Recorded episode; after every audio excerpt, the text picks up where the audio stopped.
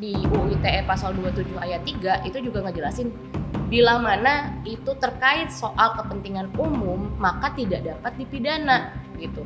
Nah, tapi jadi abu-abu gitu karena jadi Papua ini hampir eh, ini adalah eh, pertaruhan terakhir dari perlindungan hutan di Indonesia.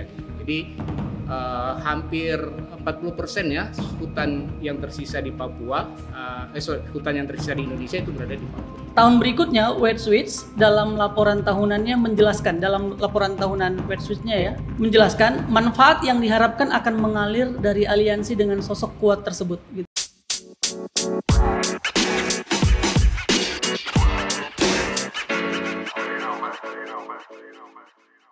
LPP ini eh, militer gitu ya, lalu kemudian pejabat publik, ya eh, lalu punya perusahaan ekstraktif gitu ya. Bahkan ya walaupun kata dia kemudian sempat gitu ya, tapi tercatat gitu. Ya. Aku mau mention Bang di dalam laporan ini gitu bahwa Ya.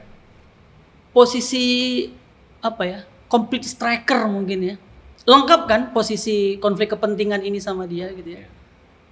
Itu di teman-teman Greenpeace Internasional menyebutnya begini. Di sini ya. eh sorry.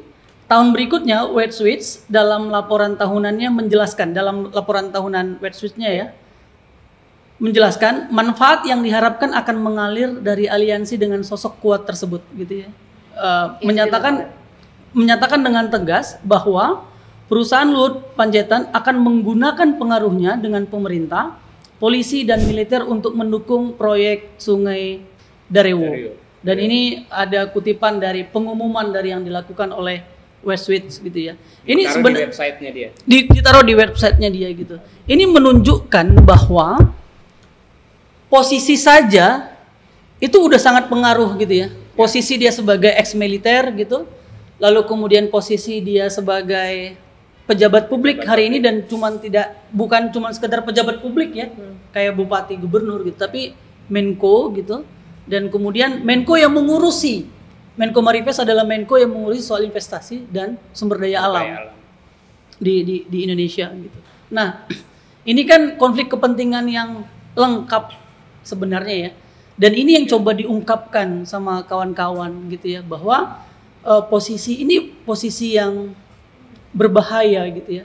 Berbahaya dalam artian sangat mudah untuk menggunakan kewenangannya tanpa harus dia melakukan sesuatu. Nah, apa yang ingin sebenarnya kemudian diucapkan lagi sama teman-teman gitu untuk terus me- mengeluarkan gini bahwa konflik kepentingan itu tentu sangat berdampak buruk pada lingkungan hidup, ekstraktivisme dan HAM. Ya. siapa yang jawab? Siapa yang Gua. jawab? Oke, eh, jadi eh, gimana ya ngejelasinnya? Kita kan hidup di bumi yang sama kayak yang tadi eh, Bang Rio bilang gitu ya. Dan manusia butuh lingkungan yang bersih, manusia butuh air yang bersih, manusia butuh udara yang bersih gitu. Terus udah gitu kita tahu bahwa Indonesia tuh negara yang kaya gitu. Kita ada di eh, Ring of Fire, terus kita juga punya hutan hujan tropis yang cukup besar tapi sekarang udah pada botak semua gitu kan. Sisanya tinggal di Papua. Terus udah gitu juga eh, Indonesia itu ibarat kata apalagi di Papua ya. Lu nanam apa jadi deh pokoknya gitu. Nanam toge udah pasti jadi. Kalau ini nanam sawit aja bisa jadi gitu. Padahal nanam sawit itu belum tentu di tiap tempat bisa jadi kan sebenarnya. Ya. Nah, eh, itu yang terjadi di Indonesia dan sayangnya orang-orang yang punya kuasa ini, lu punya duit, lu punya kuasa. Ya. Itu dia. sayangnya orang-orang yang berkuasa ini punya kuasa dan punya usaha gitu ya, pinter untuk ngelihat peluang itu. Caranya gimana sih gitu kan? Yaitu dengan menciptakan sistem oligarkinya itu sendiri gitu. Gimana caranya supaya usahanya bisa eh, berlangsung? Gimana supaya dia dapat izin perusahaan? Ya salah satunya adalah masuk ke dalam sistem politiknya negara. Supaya apa? Supaya ada jalur yang bisa menjadi apa jalan pintas gitu loh supaya eh, apa yang jadi usaha dan yang bisa men- mendapatkan keuntungan gitu ya eh, profit gitu itu bisa lebih mudah apalagi tahu bahwa presidennya juga punya semangat yang sama gitu. Presiden kita hari ini asalnya dari bisnismen, ya kan, Eh, dagang kayu gitu. Meskipun sarjana kehutanan. Meskipun sarjana kehutanan, nggak berarti dia cinta hutan kayak Iya, anak-anak iya, Greenpeace, iya, ya kan? masuk masuk masuk. Karena Jokowi nggak pernah magang di Greenpeace. Ah. Makanya di HPH dia maksudnya. Nah, jadi eh, pada akhirnya posisi itu dimanfaatkan gitu loh. Apalagi si orang ini gitu ya menjadi sosok yang cukup kuat di eh, menjadi aktor di belakang kesuksesannya Jokowi hari ini. Dan kenapa sih sekarang ditempatin orang-orang yang memang ibaratnya jadi backing gitu. Nah, itu salah satunya adalah supaya usaha dan kuasa itu bisa saling berkesinambungan pada akhirnya menciptakan oligarki gitu. Sedangkan kita nih yang masyarakat ya gini-gini aja gitu hidupnya dengan polusi udara, kepanasan, perubahan iklim, kadang hujan kadang enggak, terus akhirnya flu gitu kan. Ya terus BPJS susah. Ya udah kan dampaknya banyak gitu kan. Maksudnya, Tiba-tiba banjir, tapi kita mau ke rumah sakit ngantri karena BPJS segala macam. Jadi ya alhamdulillah hidup di Indonesia kita kena dampaknya banyak gitu. gitu. Wah. Nah di dalam laporan ini berarti nggak cuman Luhut bin Sarpanjaitan sebenarnya ya bang, yang yang disebut gitu ya. Ada banyak tadi Ada banyak, bang Rio banyak. bilang pensiunan polisi, Ya. Iya. pensiunan Tentara. militer, Ya. pejabat publik, Pejabat orang publik, partai. ya. Harusnya yang mereka lakukan bukan menggugat ya, tapi membuktikan bahwa laporan-laporan Iya masyarakat dong. sipil ini eh, bukan begitu adanya misalnya. Kalau gitu. misalkan emang salah ya dalam prinsipnya ya semestinya dikeluarkan lagi satu publikasi yang memang bisa membuktikan itu. Betul. Mestinya Ya, bukan ya. mengkriminalisasi. Iya, karena akhirnya satu negara yang repot dan kita ngabis-ngabisin pajak. Jadi duit lu, lu bayar pajak buat kriminalisasi gua. Nah, Iya kan? Iya. dan mereka tetap untung karena perusahaannya tetap berjalan kan ya. Iya. Dan Ya. perusahaannya tetap tetap berjalan. Nah, sobat lingkungan, podcast ini teman-teman bisa dengarkan di Spotify dan di akun eh, YouTube-nya Greenpeace gitu. Dan kita mau masuk tadi kita udah ngomongin bahwa dari kekayaan sumber daya alam yang kita punya, ternyata yang mendapatkan keuntungan adalah orang-orang yang punya kekuasaan politik gitu ya, kekuasaan uang dan berputar-putar di sana saja. Tapi kita lupa ternyata ada orang yang tinggal sebenarnya di Papua yang dari awal sudah menjaga hutan Papua, yaitu adalah masyarakat adat Papua. Dan di dalam laporan ini atau di dalam diskusi-diskusi kita yang tadi Kak Fatia sebutkan, pengungsi lokal gitu ya, pada umumnya adalah masyarakat-masyarakat adat yang tinggal di hutan-hutan Papua, yang menjaga hutan Papua, yang manfaat dia menjaga hutan Papua itu tidak cuma untuk kita di Indonesia tapi untuk secara global. Tapi kemudian mereka menjadi minoritas di tanah sendiri dan tertindas gitu ya. Nah, aku mau masuk ke sana nih pertanyaan berikutnya. Para pejabat-pejabat negara ini malah sibuk misalnya melakukan kriminalisasi terhadap aktivis gitu ya. Tidak mencoba membuktikan bahwa dia tidak terlibat gitu.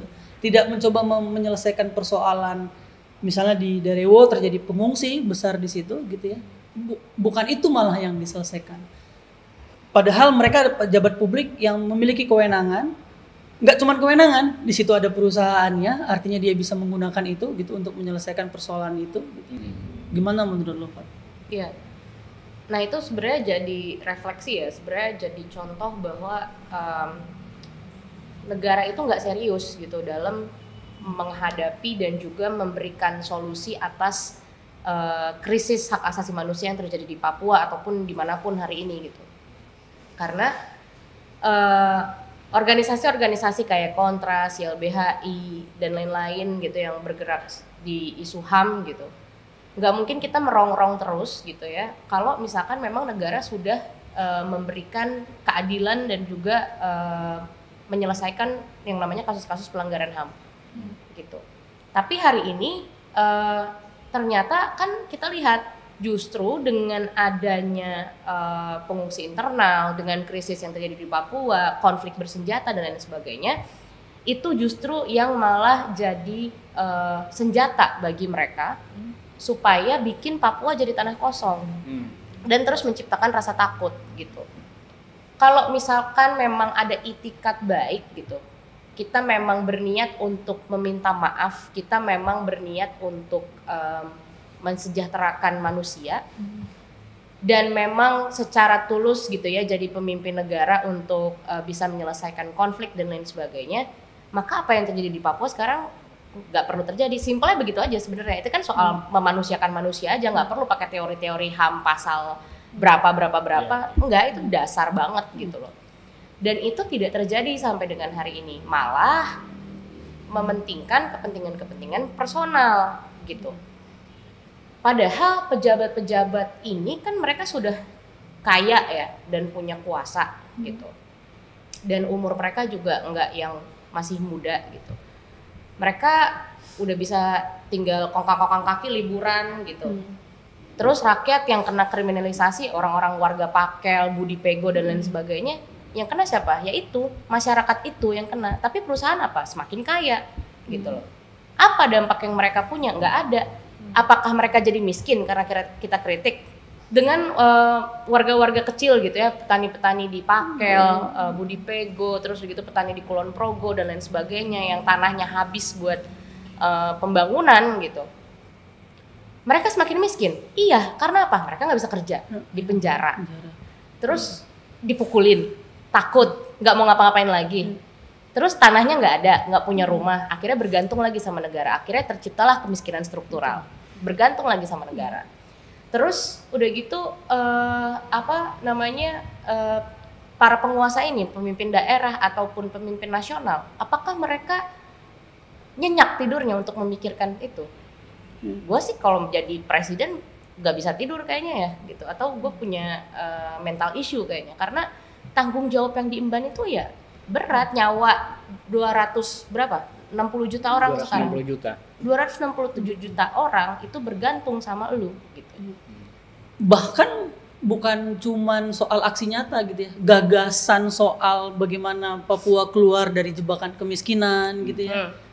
uh, Papua keluar dari konflik. Nggak cuman Papua ya. Sebenarnya konflik-konflik masih terjadi di Kalimantan Tengah banyak. Ya, di banyak. Sumatera. Di banyak daerah. di banyak daerah di Jawa gitu. Dan undang-undang ITE menjadi satu undang-undang yang paling sering ya, di, jadi senjatanya uh, negara lah negara. pada hmm. akhirnya buat nakut-nakutin hmm. supaya sekarang gini tanah lo dirampas uh, uh, suami lo di apa ditodong cerurit gitu terus udah gitu uh, tanah ulayat itu di bulldozer terus lu cuman mau ngomong atas ketidakadilan itu aja lu nggak bisa mau gimana yeah.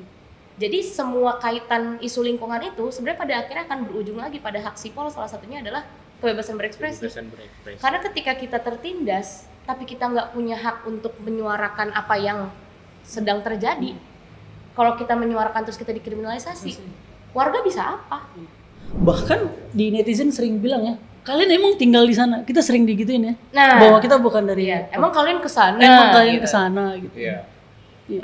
Dan maka kemudian ada masyarakat sipil gitu ya yang bikin laporan, bersuara hmm. kayak Fatia dan Bang Haris misalnya ya berpodcast gitu untuk menyuarakan lebih jauh sebenarnya kan bang ya yeah. apa yang terjadi di daerah-daerah dan dengan bahasa yang mudah gitu. di, yeah. di di ya mudah dengan, dipahami ya, gitu ya riset juga iya betul riset. dasarnya riset yeah. gitu loh jadi nggak ngasal-ngasal ngomong nggak ngasal ngomong iya. gitu jadi apa yang membuat lo tetap bertahan di situasi kayak gini gitu ya bang dalam konteks lo harus tetap bersuara gitu ya yeah. berkampanye dengan Greenpeace Indonesia hmm. yang sebenarnya mencoba menyuarakan apa yang tadi disampaikan sama Kak Fatia ya korban-korban tadi itu, itu tapi memang perlu kita suarakan kalau saya gini ya percaya gitu ya selama penindasan itu ada orang yang melawan itu selalu ada ya.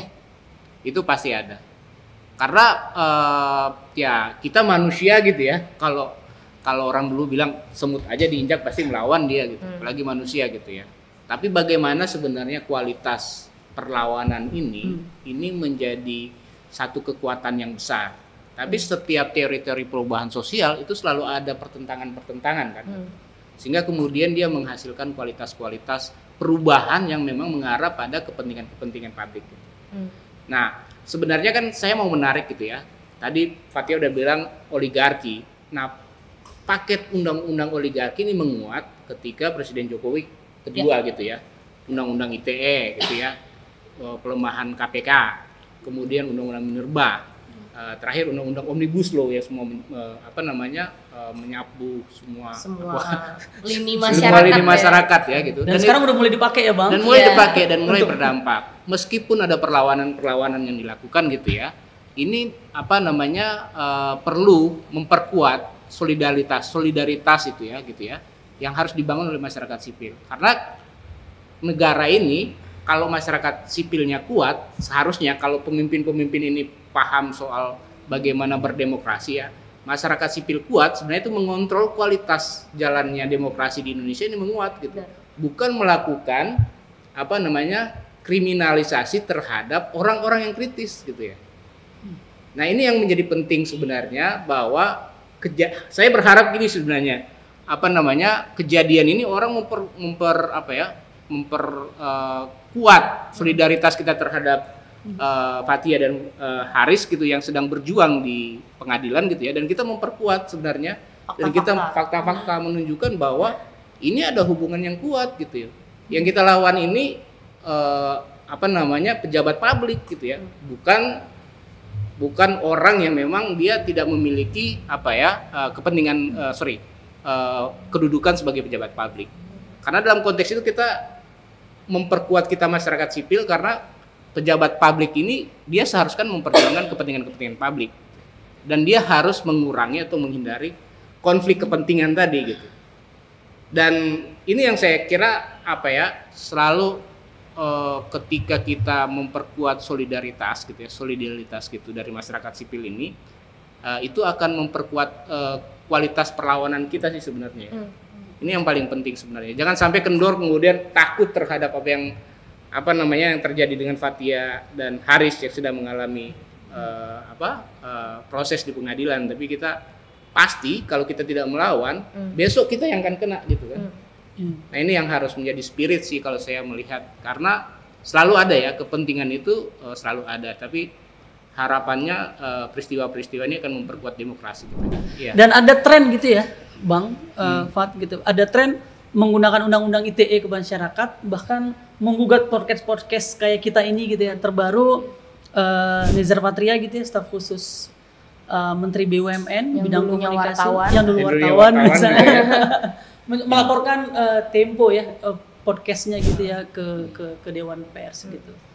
Ini sebenarnya lagi-lagi bahwa ini ada sebuah tren gitu ya pemidanaan, eh, kriminalisasi gitu ya, menakut-nakutin gitu ya, mencoba untuk melaporkan, melakukan somasi. Bahkan kita tahu eh, apa beberapa media juga yang sempat sempat untuk disomasi gitu untuk melakukan perubahan berita atau perubahan.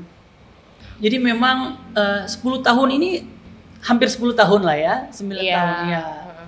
Ini kayaknya masyarakat sipil bisa nggak sih bang dibilang Fat kalah berkali-kali gitu ya?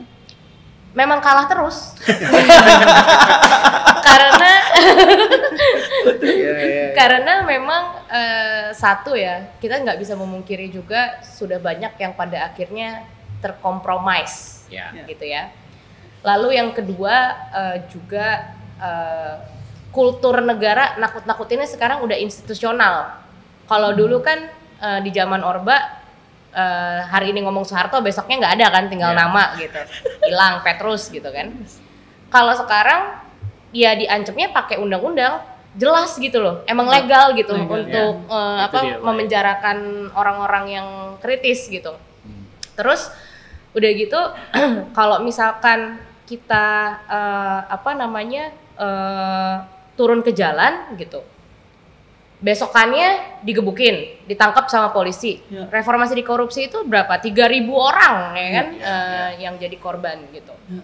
tapi menurut gua eh, selemah-lemahnya iman gitu ya hari ini setakut-takutnya kita sama negara hari ini jangan sampai kita takut ngelawan. Karena udah kalah terus kita mundur kayak sayang banget aja menurut menurut gue ya udah jor-joran aja gitu loh. Karena kita nggak tahu bahwa sebetulnya berbagai macam kekalahan itu justru jadi modal buat kita memperlihatkan sama negara bahwa situasinya tuh nggak baik-baik aja. Hmm. dan pada akhirnya semakin sering kita kalah akan semakin banyak elemen masyarakat yang juga akhirnya kena dampak dan pada akhirnya sadar dengan situasi itu. Dan Justru yang harus dikuatkan itu adalah teman-teman di akar rumput, teman-teman yang berhadapan langsung dengan konflik gitu. Karena justru mereka nggak punya privilege yang sama-sama kita kayak gini bisa masih bisa ngobrol dan segala macam karena Iya, betul, betul. banyak orang yang dikriminalisasi gitu ya eh, karena nggak paham hukum mereka mau aja dibawa ke kantor polisi tanpa pengacara misalkan kayak gitu itu hal paling eh, dasar sebenarnya gitu kan karena menang atau kalah yang kayak tadi gue bilang mau kalah berkali-kali gitu kan. Apa nggak capek? Capek pastinya. Tapi kalau misalkan kita pada akhirnya berhenti buat ngelawan setelah berulang kali kalah berarti kita memberikan privilege yang lebih besar lagi sama orang-orang yang berkuasa itu Ya. untuk terus ngalahin kita. Ya. itu aja sih. Dan itu yang buat lu masih tetap kuat, masih kuat kan, Pat? Ya insya Allah lah ya yang paling juga asam lambung itu, aduh. paling juga asam lambung Antum lambung. Makasih banyak Bang Rio eh, Fatia gitu ya. Hulu hilir yang kita bicarakan dan banyak banget tadi sebenarnya topik kita bicarakan. Semoga tidak membuat bingung sobat lingkungan ya dan teman-teman gitu. Tapi ini adalah gambaran kompleksitas yang besar banget yang memang harus segera diselesaikan gitu ya. Kita menghadapin banyak Ya. persoalan dan sangat sangat sangat kompleks. gitu. Tapi jangan membuat kita takut, itu yang paling penting. Betul. Nah, Ini yang jangan membuat kita takut, tapi justru harusnya mengencourage apa ya memper, apa Jadi ya, lebih berani lah berani istilahnya. gitu ya. Karena kalau kita tidak melawan ya kayak gitu, sepertinya Iya. akan akan ber- berhadapan dengan situasi yang sama gitu. Iya. Aku pinjam kalimat Fatia. apa tuh Apa tuh? Gua aja dulu pak kalau kita menyerah gitu ya walaupun kita kalah berkali-kali itu kita memberikan privilege Iya. bagi orang yang berkuasa untuk membuat kita kalah lagi Iya. dan menekan kita terus menerus gitu ya jadi tetap melawan walaupun kita tahu besok itu bahwa kita akan kalah itu adalah upaya perlawanan kita agar mereka tidak punya privilege betul gitu ya Fatia Iya, Ya. mempersempit ruang mereka. oh, sempit ruang mereka Iya, iya. Merdeka gitu ya. Wah, Kalau kata ini kita melawan dengan sehormat-hormatnya gitu. iya. Jadi perlawanan ini yang harus kita Jadi terus. berlakulah seperti Nyai Ontosoro. Iya. Nyai Ontosoro, Iya. iya. Ya. Sobat lingkungan, eh, podcast ini bisa teman-teman dengarkan di Spotify dan YouTube-nya Greenpeace Indonesia. Dan teman-teman bagi yang ingin mendukung perlawanan ini bersama Fatia dan Haris, kami berharap juga teman-teman bisa meramaikan persidangan setiap hari Senin di PN Jakarta Timur. Baik, begitu teman-teman di episode kali ini selamat mencintai Ibu Bumi. Terima kasih.